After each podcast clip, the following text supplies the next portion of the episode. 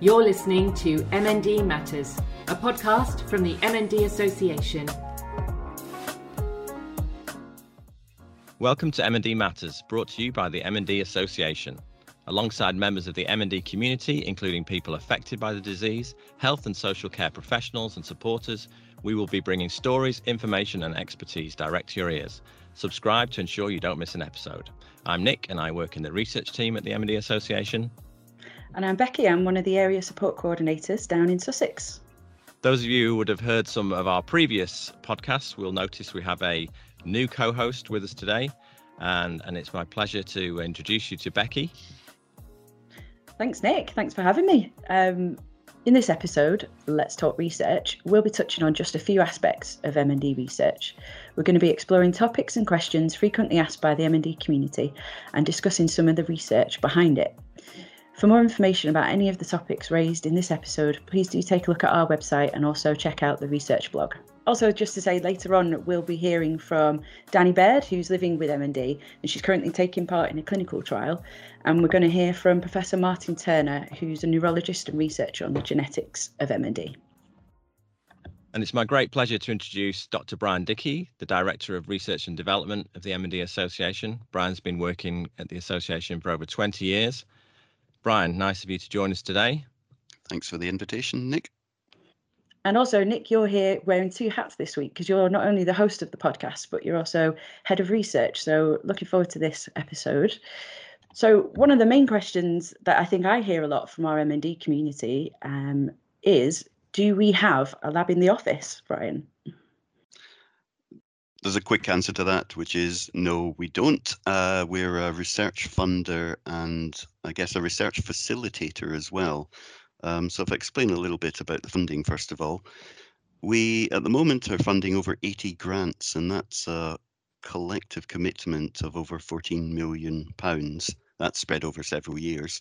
We also fund mainly in the U K, uh, but we'll fund anywhere in the world, you know, if it's going to give us the answers to the questions. It doesn't matter whether it's in London, England or London, Ontario, if it's the highest quality research and the greatest relevance to M N D. We do have a couple of um, criteria though. Uh, one is that the work needs to be unique in concept or design. In other words, nobody in the U K is already doing that sort of research. And the second one is there has to be a kind of formal collaboration with a U K research team or a research institute. And that way we make sure that new knowledge, new skills, new expertise are drawn into the U K to help to build up our own research base. So, you know, we expect the researchers to collaborate, and we also try and collaborate as a funder as well with other funding agencies. So it really is like a, a global effort, isn't it? Um, it's really interesting to know that you collaborate, and because I, I suppose it'd be interesting to know how you choose what research to fund. Yeah, that can be a challenge um, because uh, opportunity exceeds resource, greatly exceeds resource. We can only afford to fund about one in five of all the ideas that come in through the door. So we have a process to separate the wheat from the chaff. It's uh, called uh, peer review. Um, many organisations use this. Uh, we send each application out to leading experts around the world. And then we have advisory panels who come together twice a year to go through every single proposal and determine which ones are of the highest quality and greatest relevance to M N D. And all of that fits within a, a broader research strategy. So I mentioned the eighty projects earlier. They all fall within four key themes. The first is what we call identifying targets.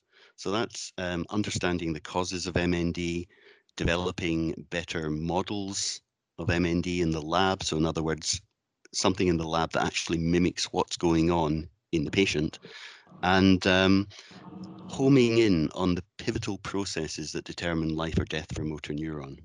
And a, a great example of uh, the collaboration is the International Project MINE Programme, which is the world's biggest um, gene hunting program on a single disease. And Uh, we were involved very early in that study. It now involves twenty countries around the world, all trying to understand the genetic basis of this disease. You know, once you've identified these targets, and that's what drug companies want, you know, they want something to shoot at. So they need to know what these pivotal processes are. You can move on to saying, okay, how can we turn that into treatments? And that's a whole program of drug discovery, drug development, all the way through to clinical trials. Um, recently, we announced a joint funding call with a charity called LifeArc, which um, is kind of the leading U K charity when it comes to drug discovery and drug development. And we're hoping to turn this one-off call actually into a more productive long-term initiative, because we can learn so much from them. And they actually have a good track record of taking ideas from the lab, pulling them through into clinical trials, and then of course getting them on the market. And that's what we're looking for, is treatments. So the third area is really understanding the human disease. And that means that you need to really study what's called phenotyping, understanding how the disease progresses physically on the outside, but also what's happening on the inside as well. So we fund a lot of what's called biomarker research, and that involves taking blood samples, C S F samples, um, saliva, urine as well, and analyzing for chemical changes that are happening within the body as the disease manifests and as it progresses. And then finally, the, the fourth area is, um, I'd call it the care, because there's an awful lot we can do while we're waiting for these drugs to come through the pipeline into clinical trials. And we really need to understand how best to provide timely, coordinated, multidisciplinary care. And that's not just having an impact on quality of life, it's actually having an impact on quantity of life as well. And it links back to clinical drug trials as well, because we need to make sure that all the hospitals that are participating in trials are providing that same high quality standard of care, so that we're not throwing additional noise into clinical studies.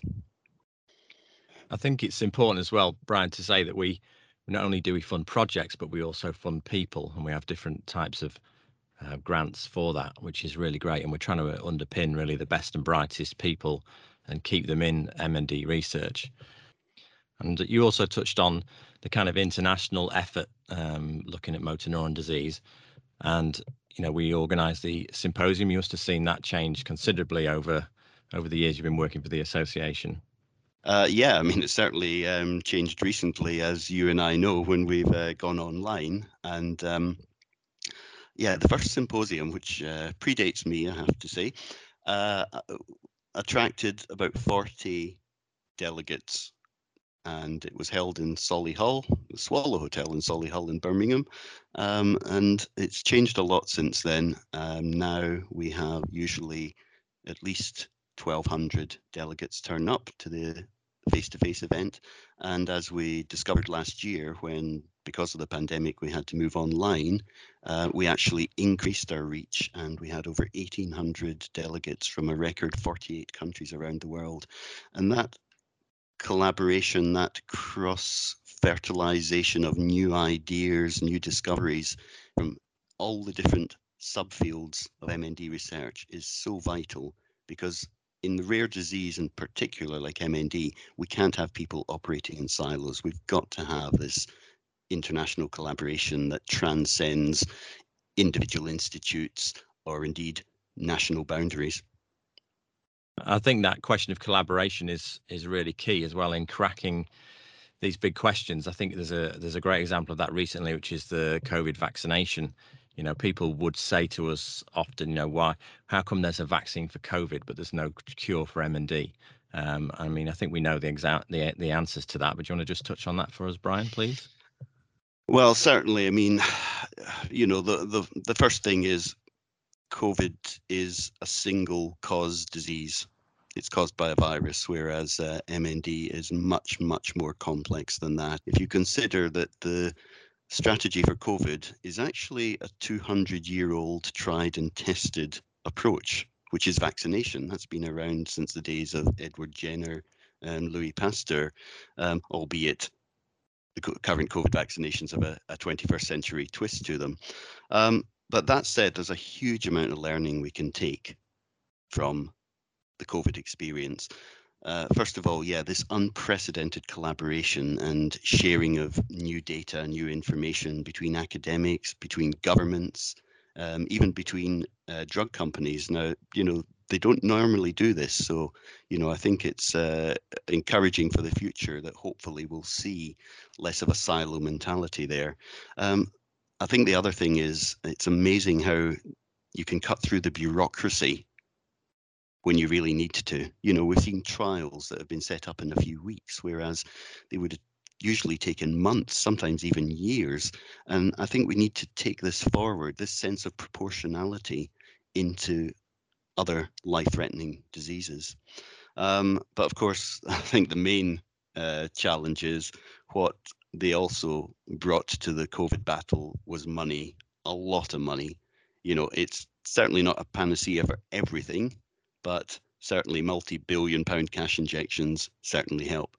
Um, you know, I am increasingly encouraged that we're seeing more investment in M N D research, particularly from drug companies, because they're they're they're starting to address neurodegeneration because there's such a big unmet need there.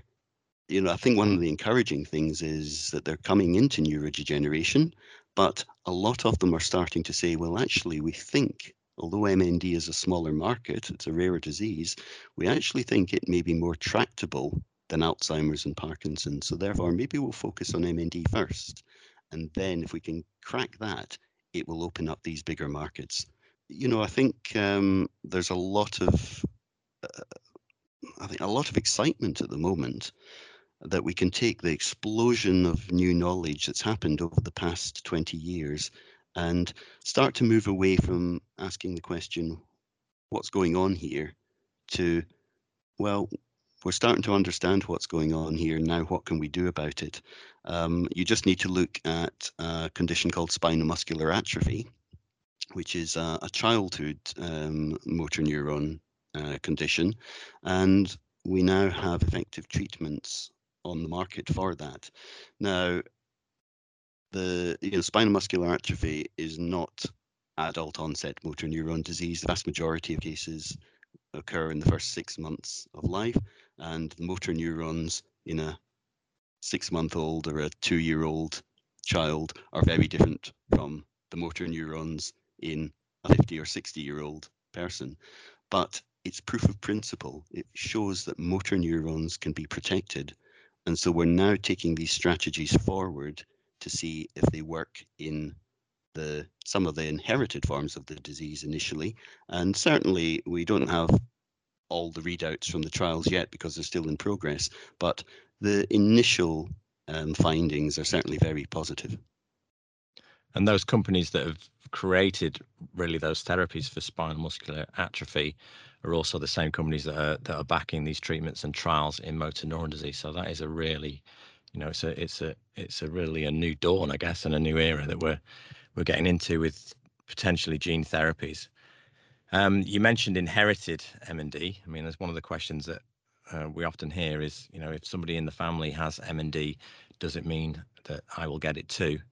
Um, we know there are some genes associated with M N D. And uh, we posed this question actually to Professor Martin Turner from the University of Oxford. The short answer to the question is no, because the majority of M N D cases arise from a complex mixture of factors in which a person's genetic makeup is just one aspect. All of us are a mixture of our parents' genetics, and we're put together in a different mix from that of any siblings that we have. And our own children are similarly a mixture of our own D N A and that of their other parent. And there are actually very few medical conditions that are inherited in a totally predictable way. And single cases of M N D in a family are therefore usually simply a one-off, and we call that sporadic, with no significantly increased risk to close relatives. Now, in about ten to fifteen percent of people with M N D, we can identify a change in the code of a single gene that has definitely driven the development of the condition largely on its own. And many of these individuals will have a positive family history, whereby one of their parents or a sibling also had M N D, or sometimes they had a rare type of dementia called F T D, which can be another manifestation of one particular genetic change. And these rarer single gene changes that cause M N D do carry a fifty fifty chance of being passed on to the children, each of the children that that individual might have. But even so, this doesn't always mean that that child goes on to develop M N D during their natural lifetime, even if they are a carrier of that gene change. And now, difficulty can arise where a person doesn't know their family history, perhaps because they were adopted, or if their parents died at a young age, potentially before M N D had a chance to show, and so remained hidden in that generation. But in those circumstances, it's still most likely that someone with M N D is an isolated case, and that it won't be inherited in a simple way. Now, genetic testing can be requested by anyone with M N D, but it shouldn't be done without understanding what it can and what it can't show. And it's definitely something to discuss very carefully with uh, a neurologist who specialises in M N D. I think that gives us a real understanding that obviously M N D is a complex disease with, with, as we mentioned before, there are many potential different causes that have to combine together for somebody to develop the symptoms. Yes, I think another important thing to mention is that although we've found many of the genes involved in M N D, especially in, in the inherited forms of the disease, we found about three quarters of uh, the genes. Um, of course, that means that there's still a quarter that we haven't found. And so a negative gene test won't inform us about that. So, you know, even if somebody takes a genetic test, you can't rule out genes that you haven't yet discovered. Um, I think a, a real driver for more genetic testing, uh, particularly in the diagnostic process, is going to be the emergence of effective treatments that target these genes, these antisense treatments that are being uh, developed at the moment. It's really fascinating listening to, listening to you both talking about this, but um, as a non-medical person or researcher or scientist, um, there's often questions that we hear from what we see in the press, and at the minute we're seeing lots of exposure from the amazing Doddie Weir and uh, Rob Burrow. So you can't help but think uh, the question of, is there a link between sport and M N D? And I just wanted to throw that to you, but in a simpler way. Well, there isn't a simple answer, I think, is the first thing. Um, certainly, it does appear that people who are diagnosed with M N D tend to have a history of um, being fit, sporty, athletic. Um, uh, Martin Turner, who we just heard from, often says that if somebody comes to my clinic um, looking for diagnosis, I often look at the thickness of their medical folder.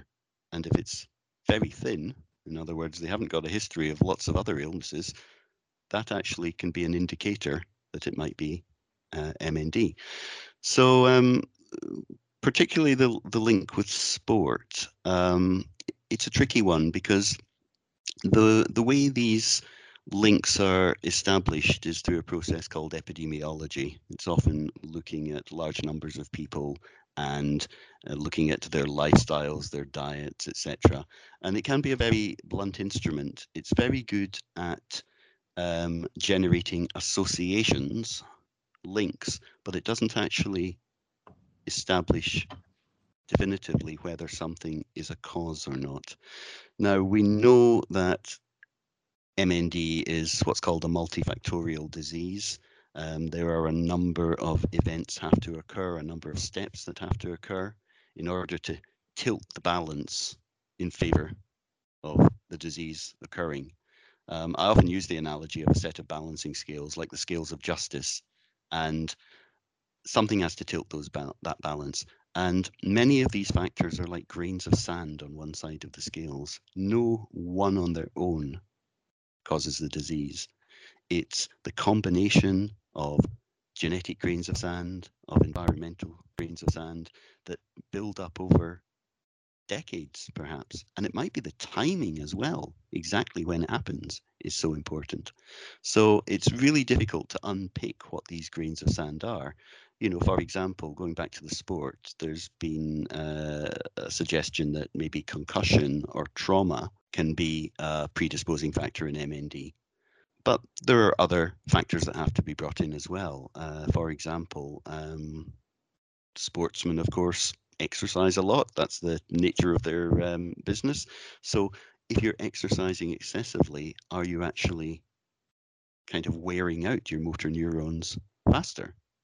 Um, there's some evidence that that might be the case, but once again, it's it's very, very subtle, and it probably isn't sufficient on its own. And certainly, of course, the health benefits of exercise far outweigh any small increased risk of developing M N D.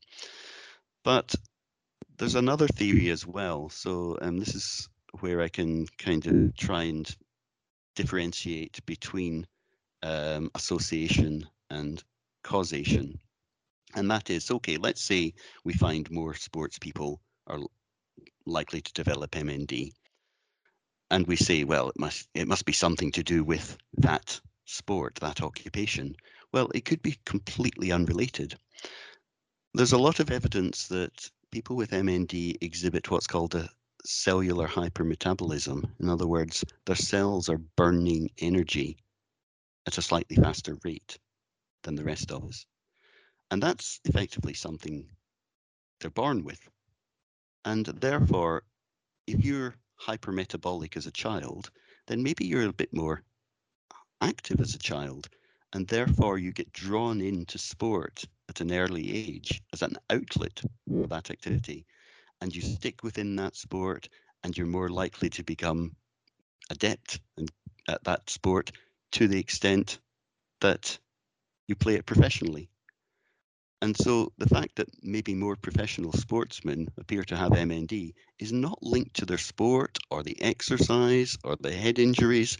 It's actually linked to something that's going on in their cells and has been going on since before they were even born. So we don't have any clear answers here. We have hints about what the, what's going on. And certainly, of course, we need to explore these further to try and really get to grips, because there is the possibility that we could actually start to give advice to younger family members, particularly where the scales are loaded by a particular genetic predisposition. There could be kind of dietary, lifestyle advice that might just help to ensure that the scales don't get loaded too quickly. We know six people are diagnosed with M N D every day in the U K, and six people die. I mean, there's a lifetime risk of one in three hundred, but all those people are not sportsmen or women. And um, so is this is this anecdotal? I mean, what, what are we doing to um, kind of find out what people have done in their past life histories, careers, that kind of thing, and exposures? Well, one of the things uh, we can do, first of all, is uh, establish a, a national M N D register so that we're identifying every single person in the country, because there are some fundamental, even more fundamental questions than the one you just uh, asked, Nick. We don't actually know how many people there are with M N D in the country. So if we can establish a national register that ideally picks up close on one hundred percent of everybody who's uh, diagnosed with the disease, we'll know how many they are, we'll know where they are, so you can start to say, well, is there any aspect linked to their particular geography, their local environment? What subtypes of M N D are they, and in what proportions? What care is available? And then the next layer down is, if you're in contact with everybody, is you can start to do some more detailed epidemiology studies and asking people about their lifestyles, their diets. Um, you know, sometimes this can be fraught with uh, difficulty, because uh, these events may have happened thirty, forty years ago. So asking a person what they had for breakfast thirty years ago may not be the most accurate. So it's not going to give us all the answers, but certainly the first bit is actually having a, a population-based register that's picking everybody up, because that way you're asking the questions to people, then you know that you're asking it to everybody and not just a select subgroup of people, which might actually skew the results. Do, does M N D, is it more likely to affect men than women? Uh, yes. Uh, overall, it seems to be uh, a ratio of about three to two, male to female. However, it gets closer to one to one with age. Uh, so certainly postmenopausal, it's much closer to to one to one. And, you know, that raises theories in itself. Um, for example, the effect of estrogens in the body. And there is some evidence that estrogens might actually help to protect neurons to a certain extent. And that's a line of therapy development that has been looked at. I have to say it probably hasn't really delivered yet. That just goes to show how important it is about the M N D register and building this better picture and understanding across the country. Yeah, and, you know, in future, we'd like to see the, the register as actually being the gateway to taking part in other sorts of research, you know, clinical research, even clinical trials. Brilliant. So that leads actually quite nicely onto another question we hear daily, I think, um, in terms of how can you take part in M N D research, or what does that look like? Because there's lots of different types of research, isn't there? Yeah, it can uh, look very different depending on what you're doing. You know, taking part in research can be as simple as um, taking part in the National Register, um, giving a, a blood sample for um, genetic analysis, taking part in healthcare surveys, and then, of course, it can also mean taking part in clinical drug trials as well. I think probably the most interest is in the, the drug trials. And I have to stress, first of all, that drug trials are medical experiments. They're not treatments. They're absolutely vital to, first of all, work out if a drug's working or not, but also to establish whether it might not be working. And, you know, one of the frustrating things over the past twenty-five years is that more trials have actually had to be stopped because of the side effects than have actually made it through to marketable, effective treatments. And, you know, that's one of the reasons that we're also very cautious with um, any recommendation for uh, unapproved and untested treatments, because they do have to go through this rigorous evaluation process.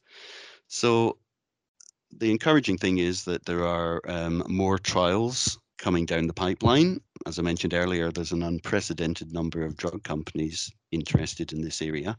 Um, we have new trial platforms that are hopefully going to make the process much more efficient, um, much less expensive, and uh, much faster.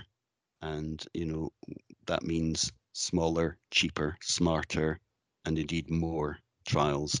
Um, so the M N D Smart platform, which is uh, being rolled out across the U K, and uh, the TriCals platform, which is a, a pan-European initiative bringing together the leading centres in many European countries, are um, going to be absolutely fundamental to this in the future. Brilliant. We, we're actually really fortunate enough to have spoken to somebody called Danny Baird, who is living with M N D, and she has agreed to tell us a little bit more about the research that she's taking part in. Um, Danny was diagnosed back in two thousand fourteen, and she's actually the fifth person in her family, the fifth of her siblings, to have been diagnosed with M N D. And the research trial she's taking part in is absolutely fascinating and links with what you were saying before about the genetics. And she's just got a wonderful way of explaining her situation, and it's a very positive message. So this is what she had to say when we caught up with her earlier. I got involved with the S O D one trial in Sheffield um, soon after I was diagnosed, um, simply really because of uh, my professor at King's College, Chris Shaw. He uh, and it. I just went all out to find something. I just, you know, I knew I wanted to find something, but it, I know we're only a small proportion of M N D um, sufferers, two percent, I think. Um, but um, it was really important for me to find or do something to help, help me as well as help the cause. Um, and it's worked for me, so I've been very lucky. I didn't have any fears. I'm, I'm, I'm quite, I'm quite a relaxed sort of person, and the lumbar punches, I suppose, a lot of people would be scared of, but I'm quite sort of tough like that. So um, I no, I wasn't at all scared. They were so nice. Everybody was, everybody's so nice uh, treating me. So I've never felt scared. Never. I go into the research centre at Sheffield, which is attached to Citran, um, and I have loads. They they monitor me totally because Biogen requests that. So I have blood tests, I have breathing tests, I have um, yeah those things where you do your heart, um, and you know everything, muscle testing. Then at the end of it, I get a lumbar puncture. So they um, go into my spine. They take fluid off and then they put the drug in. But I'm so used to it now, I don't, it doesn't bother me at all. And I've got had very, they, they've learned to do it really well. I have, I've had several different um, doctors do it, but they're, they're all so good. And I have a fabulous nurse who looks after me. So it's all fine. But somehow, being stuck at home with M N D, that was quite a change, and I quite liked getting out there. So. And, and meeting people and having a purpose and having a reason to go somewhere. And I'd go to King's Cross and uh, I'd sit in the first class lounge, and all, it's all paid for by Biogen. And then I go first class up to Sheffield, and the rail staff are just amazing. Now, I've never felt it a burden. In fact, secretly, deep down, I quite look forward to it because I know all the people in the research centre now and they know me, and it's like old friends. So it's nice to go back and see everybody. So no, it's never a burden. The thought of being able to help, I've got children and, a, and the future, and, and I, it's time something was done about this awful um, disease. It's horrific. I'm the, I'm the fifth one in my family to have it. And we've lost four members, brothers and sisters. So, you know, I'm, I've sort of, there's a big reason for me to be doing this, um, which makes it all worthwhile. I mean, wow, that's a really positive message there from Danny, but I suppose it's worth mentioning here about um, clinical trials and the way they work, and do, do we know that it's working, and I guess understanding in a layman's terms what happens when somebody goes on a clinical trial and then the information we get out at the end of it. Nick, I don't know if you've got any reflections on, on that particular clip there from Danny or... Yeah. It's, um, you know, that's a really positive story. You know, we, we must caveat that with the fact we don't really know if the trial is working yet because it's still ongoing. But um, Danny certainly feels that it's had a significant um, influence on her M N D progression. You know, it's it's amazing to see the commitment really and the partnership that people living with and affected by M N D are prepared to go to to take part in these trials. You know, that's something that we... We're, we're so privileged to have such a great community that's willing to take part in these things, because it is, a, it is a, a significant amount of effort and commitment. The trial that Danny is participating in is um, what we call a targeted therapy. So it's not going to be available for everybody with M N D. Chances are it will only be effective in this small proportion of people with this particular inherited form of the disease. But I think what it uh, illustrates is that we can't treat M N D as one amorphous disease. We have to treat it as many diseases that have similar symptoms, and therefore therapies will be more personalized, more bespoke to each particular form of the disease. But I think it's really exciting. I think if we can make inroads, even in just one subtype of the disease, it's going to open the door to many, many more opportunities for treatment. That's really where we want to be. More people in trials. M N D isn't incurable. We think it's underfunded. And as Brian said, throughout this podcast, you know, there are more and more trials taking part, more companies interested. So the time really is now. There's real positivity in the air, and I think, you know, we, we keep driving M N D research forward, and uh, and we'll get to that place we want to be, uh, a world free from M N D. Brian, on that on that note, you know, I I feel quite optimistic, um, with great hope for the future. You've you've been in in this in your position for quite some time, and you know, how do you feel now? Do you think that M N D, we really are pushing at the door for effective therapies and treatments, and something is around the corner, or how how, how are you with your optimistic view or otherwise? I certainly think we're closer than ever before. Um, I, I often use a rather cliched expression that uh, we we might not quite see the light at the end of the tunnel yet, but the train is um, heading in the right direction and it's picking up speed. Um, I think we just need to look at other diseases to see how things can change. Um, multiple sclerosis is one.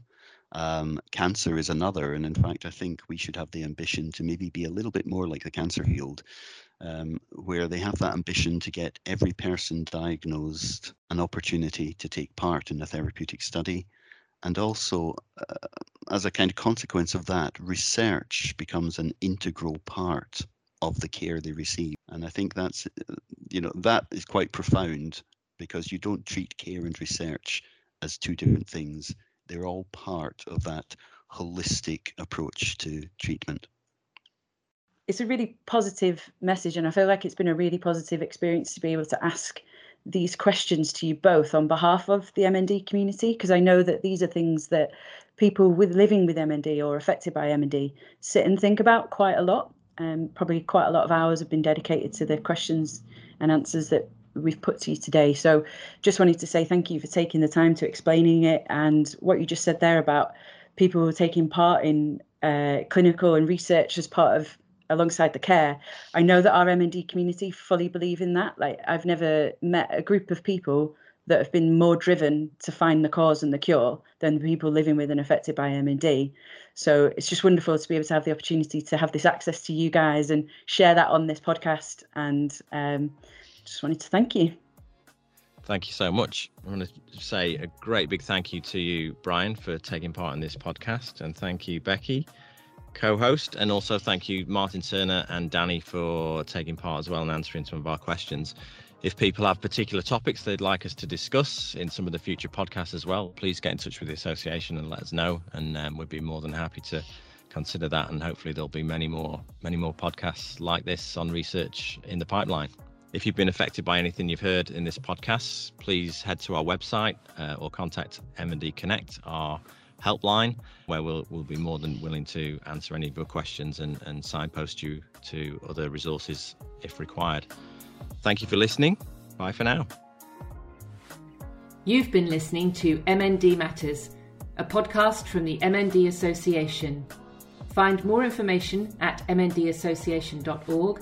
And if you've been affected by any of the issues raised in this episode, contact our helpline M N D Connect on zero eight zero eight, eight zero two, six two six two or email m n d connect at m n d association dot org.